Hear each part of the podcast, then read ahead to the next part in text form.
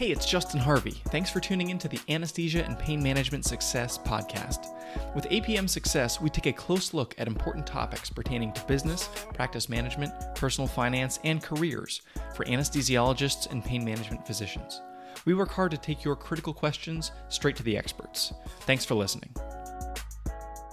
Today I'm talking with healthcare and business attorney Scott Weavil about considerations for either a new build or buying into an established surgery center and things to think about for a physician who's going to be an equity owner for the first time. As we talked about last week, buying into an ASC opens up a whole bunch of complexities that need to be addressed in conjunction with a team of experts. Nothing that follows today should be construed as legal advice, even though we're talking about legal concepts. You should definitely have your own attorney look over any surgery center purchase that you're considering. But hopefully, today's conversation will let you know about some of the important legal concepts and moving parts so that you can be a savvy investor as you think about how to build and grow your own medical practice. Hello and welcome to episode 102 of Anesthesia and Pain Management Success. I'm here with my friend, attorney Scott Weavil. Scott is a healthcare and business attorney based in Lake Tahoe and has been a really valuable resource for myself as well as my clients in the past. I've really enjoyed working with him. He has diverse experience with practice M&A, equity buy-in, employment agreements for physicians, setting up practices, regulatory, intellectual property, all kinds of things. He's just one of those guys that's like a great person to know. So I'm glad that glad that I've been introduced to Scott. Scott, thanks for being here today. Justin, thanks so much for having me, and I really appreciate that effusive introduction. I hope I can live up to being quite that helpful. Of course. Uh, so today we're going to talk about uh, legal considerations as it relates to surgery centers. So last week we talked with a, uh, a, tax expert about many of the tax considerations. Being a business owner, it creates a bunch of complexity on both the legal and the tax side of things. Today we're going to talk about from a legal standpoint and a regulatory, to some extent, standpoint. What does it mean to be a surgery center owner, and what are some things that you need to be thinking about? So talk a little bit, Scott, to start us off about the kinds of uh, interactions you've had with some of your clients who have had surgery center considerations.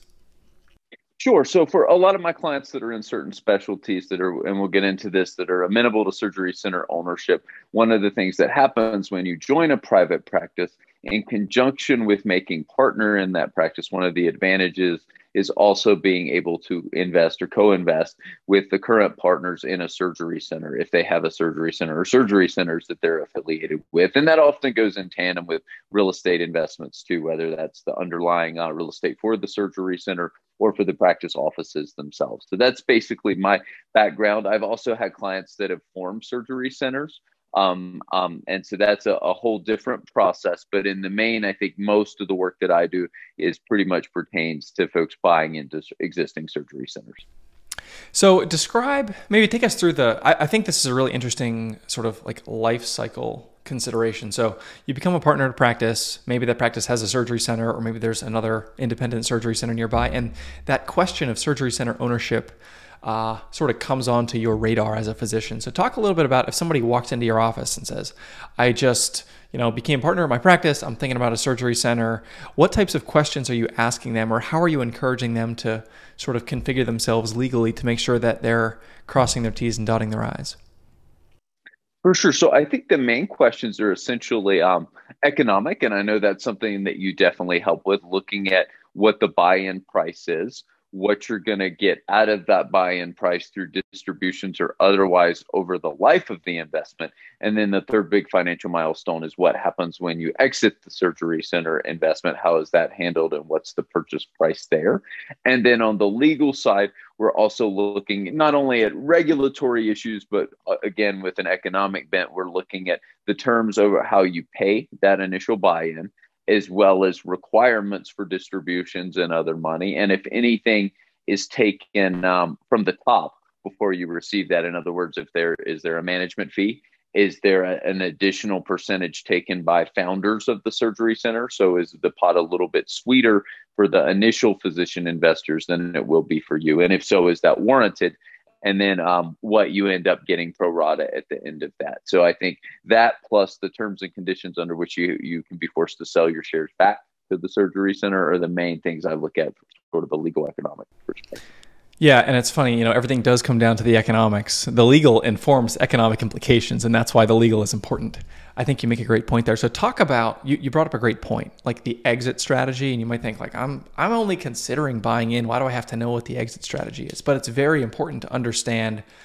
Uh, it, really does affect everything, including like buy-in valuation and the way that you're thinking about the business. So talk a little bit about um, the different exit strategies that you see and the way that that sort of frames the way you look at a particular opportunity. For sure. So before we get to exit strategies, just to lay the groundwork, you're not buying a Wall Street traded company. So your ownership in a surgery center is essentially going to be illiquid. And even if it there were liquidity somehow, in general, the governing documents for the surgery center is going to prohibit you from transferring your shares.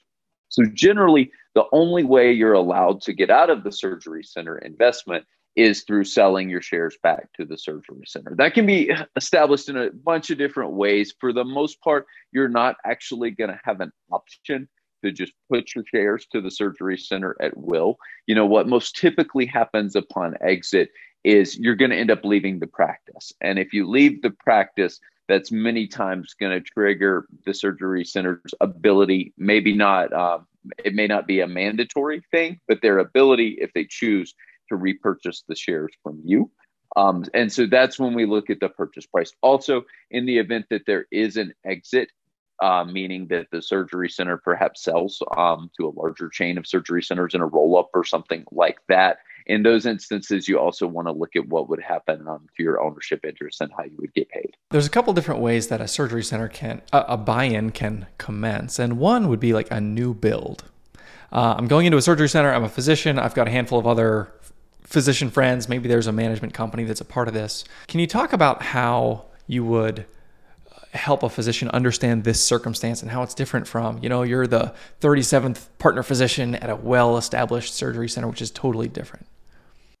Sure. So it's very akin to, you know, starting your own practice versus joining a practice, I would say. You know, obviously, if you're starting a new surgery center from the ground up, you have certain legal things that you need to get in place. Obviously, you need to you need to be compliant with the anti-kickback statute and start. I may occasionally call the anti-kickback statute AKS. So if I slip into that, that that's what I'm talking about. Um, you need ways to contract with your management organization if you're going to have one. You need ways to give privileges and credential your providers at the surgery center. So those are all things that hopefully would be in place in an existing surgery center. And then if you slip into the um, on the financial front, you know, obviously, if you're buying into an existing center that's had uh, significant operations before you buy in, you sort of have a financial track record. So you know what you're likely to get back as far as returns. Um, whereas if you're starting a new surgery center, that's going to be a lot more speculative. But as I sort of mentioned earlier, a lot of times the pot is sweetened for the founders of surgery centers. So along with that increased risk does come some reward if things do pan out. So that's, you know, obviously one thing to look at. And again, very similar with starting your own private practice in medicine, that the risk is correlated with reward. So if you have an opportunity for a new build and you know you get approached and it's like a thirty thousand dollar, you know, you throw it in up front and you you get a whatever 12% slice of this pie that gets divided between a handful of docs. Um, how are you assessing, or how are how would you help one of your clients assess like 30k or whatever the number is? Like it's not based on anything, it would seem. So how do you how do you vet an opportunity like that and assess the the value? Yeah. Absolutely. So I, I am the first to um, defer to my financial and tax counterparts. So I will always do that. And there's certainly practice um, consultants and surgery center consultants who specialize in this sort of thing. They analyze the market and they do projections and things like that. So I think that's one way to look at it. But I think at the end of the day, you really have to base it possibly initially, especially if you're one of those initial founders, just based on the startup capital needs. And those are going to be what they're going to be. And so if you're going to have to put in among a few doctors a hundred thousand worth of equity or what what have you, whatever that number is, and then get lending on top of that, your proportionate share is probably going to correspond to that equity sort of as you would expect. But I definitely think it is important to bring in the financial professionals there who can usually be engaged for quite a minimum cost compared to the cost of your investment and really give you some clarity on how how things work and i would counsel folks i've seen I've seen, I've had clients go down the wrong road on this before. That just because somebody in your family or a friend is a business expert, whether they're an MBA or an investment banker or what have you, you're really looking for expertise in the particular industry. And so I think it's still important while while you can certainly lean heavily on that family member or friend to interpret what the what your industry specific consultant is giving you, I think it is very important to have someone with experience in the particular area, in this case, ASCs. When someone is setting up ownership for a new opportunity, do you generally recommend setting up an entity in order to hold those shares? And what are the pros and cons of that? For sure. Usually, for the most part, the surgery center will actually be owned by an LLC in almost all states.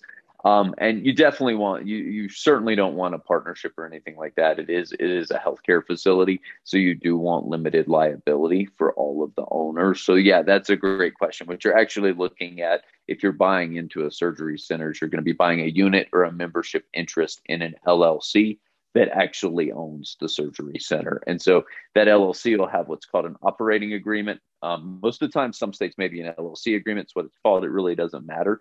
But that's essentially the governing document that's going to set up how the LLC is run, both from an internal corporate governance perspective and also touch on all those economic implications like we were speaking about. I've seen different circumstances where, you know, in order to own those shares for the physician's portion, some might be held just in the name of the physician, and others, they may have their, you know, Dr. Smith Ventures LLC to hold the shares of the LLC. Uh, do you have any thoughts about? Obviously, that gets into like down like tax planning rabbit holes and others, but from a I guess like legal infrastructure and liability, is there like additional protection or is that worth it or is it just like an extra thing to keep track of? Right. In, general, I think it's an extra thing to keep track of. The LLC itself already provides the shield um, or whatever if it happens to be a corporation. Um, if it's a partnership, yes, get your own LLC. Although I've never seen a surgery center as a as a general partnership. Um, but I do recommend, you know, obviously, if you're doing other things that may suggest that you need that entity, then sure, it can make sense to have that entity hold the shares. For instance, if you're doing expert witness um, work or things like that, or you work um, in some capacity as an independent contractor, and for that reason you already have an entity set up because you're counterparty or you want to have one, then for sure that's fine to hold the shares. But in general, that just adds a little bit extra layer of complexity doesn't really add much. I know that uh, there are certain states regulated by the CON, Certificate of Need rules, and this is uh, it it significantly impacts the dynamics of surgery center existence, ownership, how easy it is to open one, what what hoops you need to jump through uh, in a given area. So, can you talk about what do the CON rules mean? Why do they exist, and what does it mean for a potential physician owner?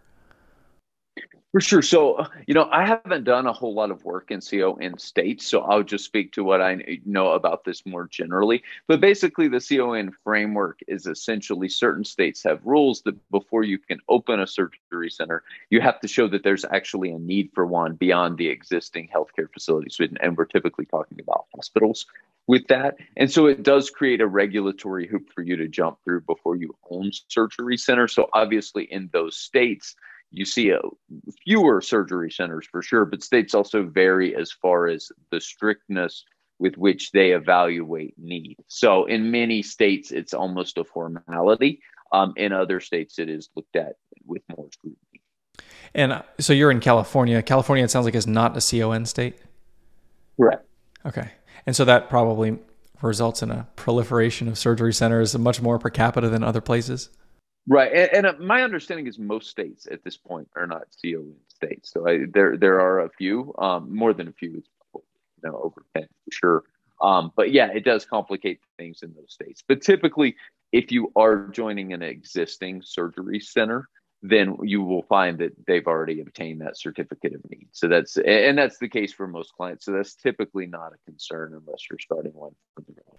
I want to talk for a minute about the the legal structure around uh, the surgery center, the business of the surgery center, and then there's sometimes separate considerations in the real estate, the, the building and the dirt on which the surgery center sits. And sometimes physicians have an opportunity to participate in participate in both. Sometimes it's just one. So can you talk a little bit about you know you just mentioned the LLC probably is that the surgery center is owned by an LLC.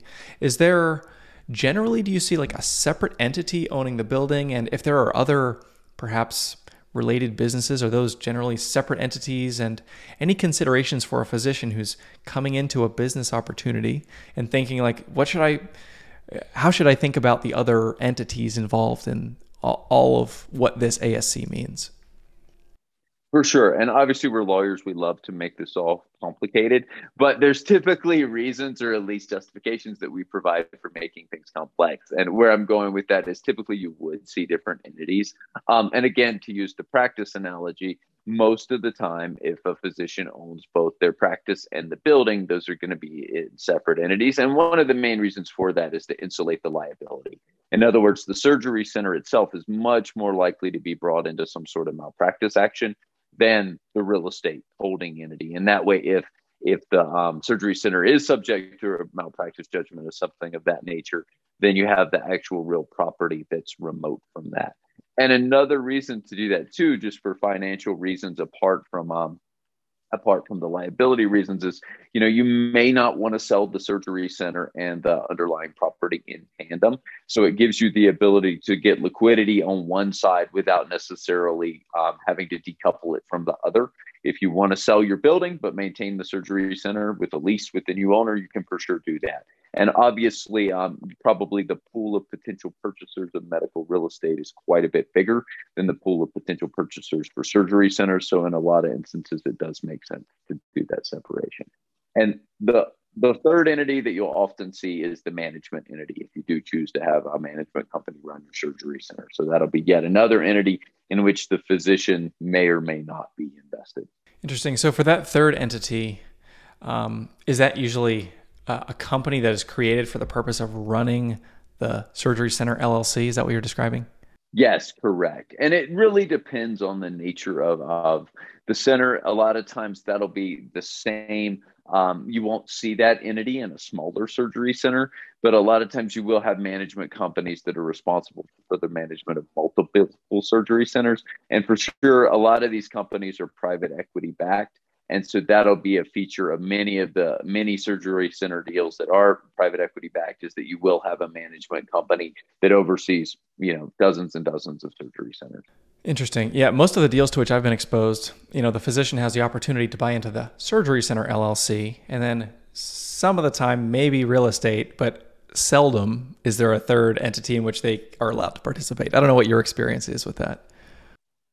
I would say that's definitely true for the um, PE-backed um, management companies because that's their sort of piece of the financial pie would be that management company. So yes, a lot of times equity is not on tap for that or on offer rather, but you would see you sometimes see it for smaller, more local management companies that the physician is given a stake.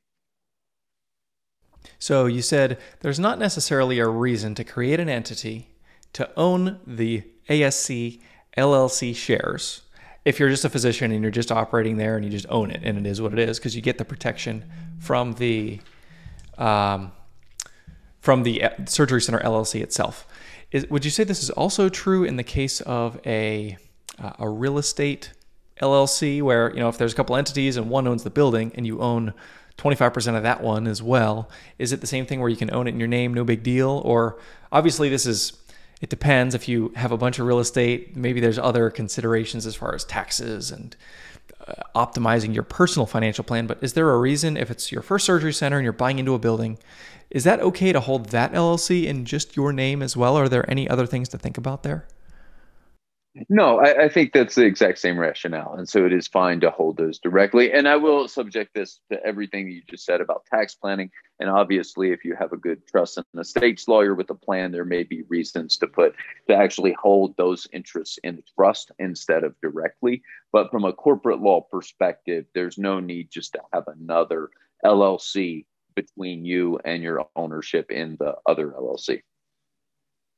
Talk a little bit about the Stark and anti kickback statutes that you mentioned before. And as you're a physician entering into this realm of surgery center ownership, what types of landmines might await a physician who's, uh, who's doing this for the first time?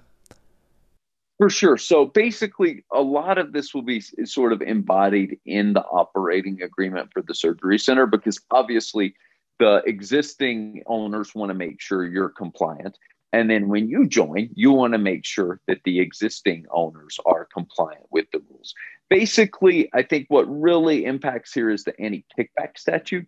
And the anti kickback statute basically prevents physicians from receiving anything of value in exchange for referrals for things that are paid for by government payers, such as Medicare um, and Medicaid.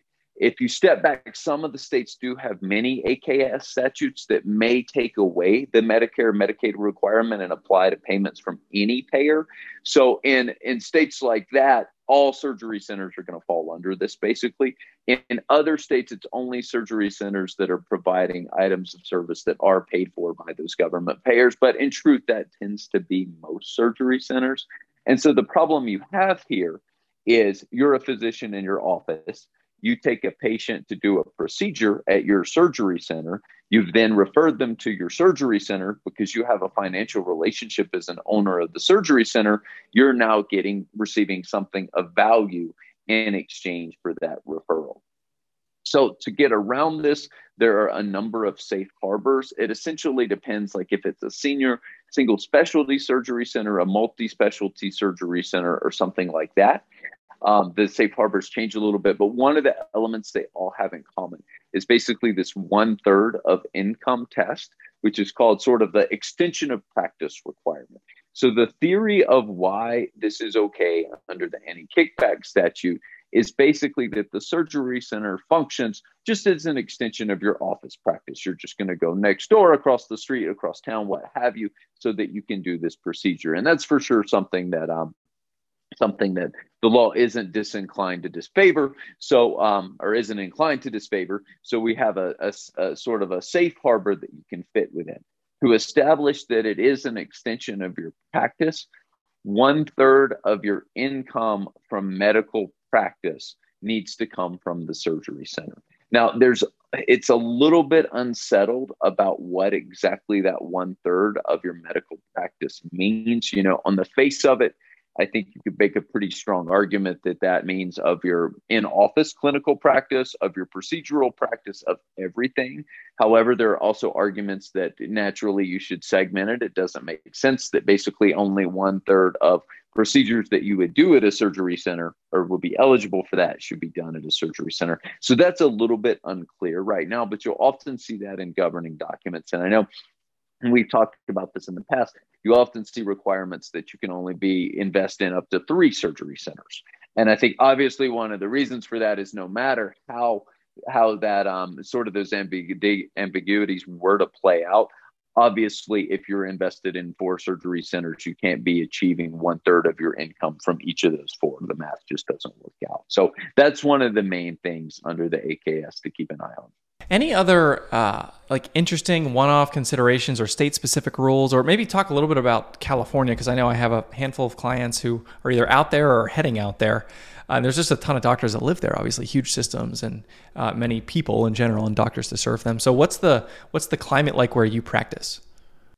For sure, California is an interesting state for a lot of reasons. Um, we do have pretty strong corporate practice of medicine restrictions in California, which overall has meant that although we do see some, the, the private equity interest out here isn't nearly what it is back east and even in the Midwest. So there's a little bit of less of that going on. A lot of the surgery centers out here are actually physician basically physician directed, meaning they own physicians on the majority stake and they sort of control the operations of the center. But it's a real patchwork of um, regulation out here. Essentially, the California Department of Public Health has been stripped by a court case of its jurisdiction to license physician owned surgery centers. So, oddly, physician owned surgery centers are subject to no licensing requirements in the state of California. Um, but if anesthesia is required in the surgery centers it sort of puts you in this in this weird limbo where anesthesia can only really general anesthesia can really only be administered in licensed surgery centers. So it creates this this interesting um, interesting dynamic where if you are going to be doing general re- procedures that require general anesthesia beyond you know local or nerve blocks that you do need to be licensed. So there's this just multiplicity of um, of agencies that regulate the surgery center depending on actually what you're going to do. So, like a lot of things in California, it's complicated. Interesting. It's not hard to imagine. This is another one of those I don't want to say tail wagging the dog because obviously there's reasons for these rules, but it's not hard to imagine, you know, clinical decision making being drawn along regulatory lines in this way. In particular, if you can, you know, you can do a block, but you can't do general like that. That has implications for your patient's experience and the things you can do and can't do. So it's just for sure fascinating to think about. What other is there anything else, Scott, as far as uh, you know the the legal considerations for surgery center? purchase and ownership, or or perhaps liquidation that um, we haven't yet mentioned that are that warrant discussion? No, I, I think um, we we've covered a lot of it, and I do think it's important, like I said, to get help, especially if it's a substantial buy-in, to get help with someone who can help you understand the economic impacts and sort of, like you said, the economic implications of the legal terms. Certainly, get a, get an attorney that can help you understand that, as well as just the raw evaluation piece. But I think a lot of the smaller surgery centers are set up in so many different ways. Like I said, you see it where if you buy in for ten percent, you basically get 10 10% of the profits. The surgery center is internally managed, and that's the end of the story. Um, but it can also turn into where you have certain um, certain folks getting multiple cuts. You know, if like I said, if you give well, it's something I looked at recently that upon an exit or a buyout um, from the surgery center, those founding physicians got a rate um, a purchase price that was twice what a later investing physician would get. And that's something to keep in mind because that's obviously going to shrink your pool. If you've got, you know, if your surgery center's bought for, uh, you know, whatever, $2 million and you got five founders who get two times, um, you know, what you get, that's going to shrink your, the pool that's available for later doctors. So it's important to, to look out for things like that. And again, especially if, um, those folks are also also involved in the management entity you know they've got their hands in the pots several ways so that's definitely something to look for in the documents i think is stuff like that and just penalties on if you leave because you want to make sure that obviously maybe if you quit your job um, and compete with your former practice, you would expect that to be penalized in some way. But you want to make sure just because you have to move across the country to take care of an older relative or some sort of family reason that you really just don't lose your shirt in the investment through something that's really no no fault of yours. Yeah, that makes sense. Well, Scott, it's been a pleasure speaking with you today. Thanks for joining us and lending your expertise on this episode of APM Success. Justin, for sure. And thanks so much for having me. I really appreciate it. If you liked what you heard this week, head on over to apmsuccess.com, where you can find more content and free resources to help you build a successful career in anesthesia and pain management. If you wanted to leave a review in iTunes, I'd also really appreciate it. Thanks for using some of your valuable time to join me today on APM Success.